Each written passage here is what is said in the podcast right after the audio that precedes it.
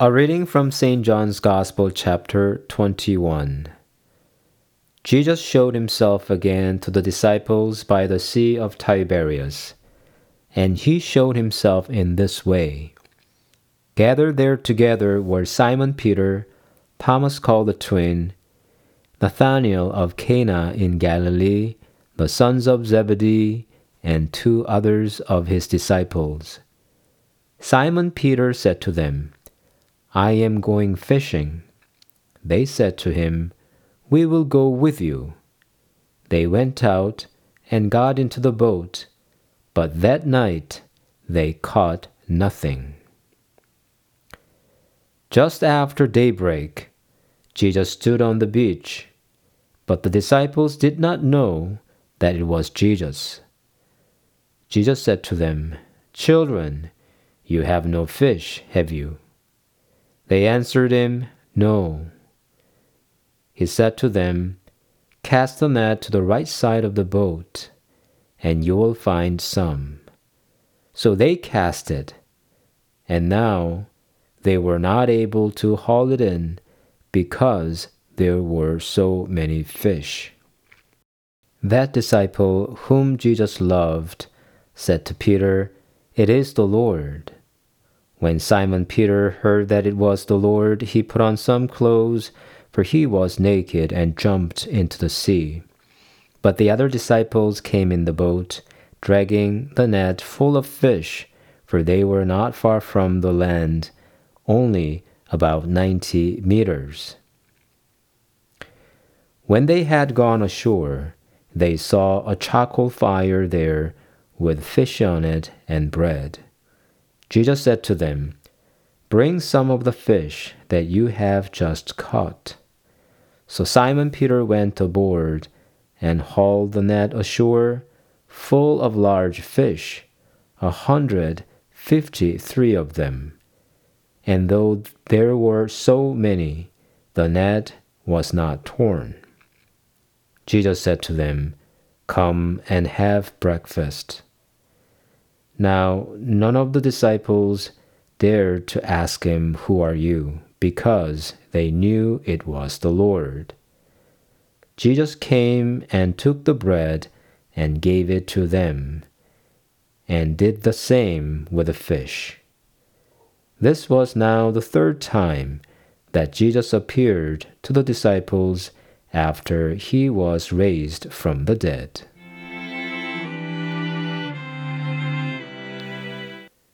For some reason, St. Peter decided to go fishing after the risen Christ had appeared to him and the other disciples. Apparently, it was fishing not with a rod, but with nets from a boat for some serious purpose. I doubt it was just for pleasure because he and the other disciples struggled the whole night, desperate to catch any. We don't know exactly why they had to stay all night, but eventually they spent the whole night for nothing. Did they go fishing because they did not know what to do, even if risen Jesus had confirmed them of his resurrection?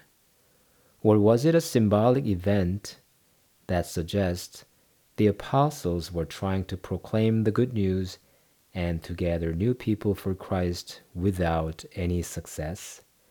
Or they might have gone fishing because they were dismayed at their unsuccessful attempts to bring good news to people. They might have thought they should go back to their old job since there was no Jesus who could lead them together like before, although he had risen from death. Anyway, risen Jesus showed his power once again. He filled the nets of the apostles. The apostles only had to haul them to the shore. The apostles were reminded that their life and their work were in the hand of the Lord.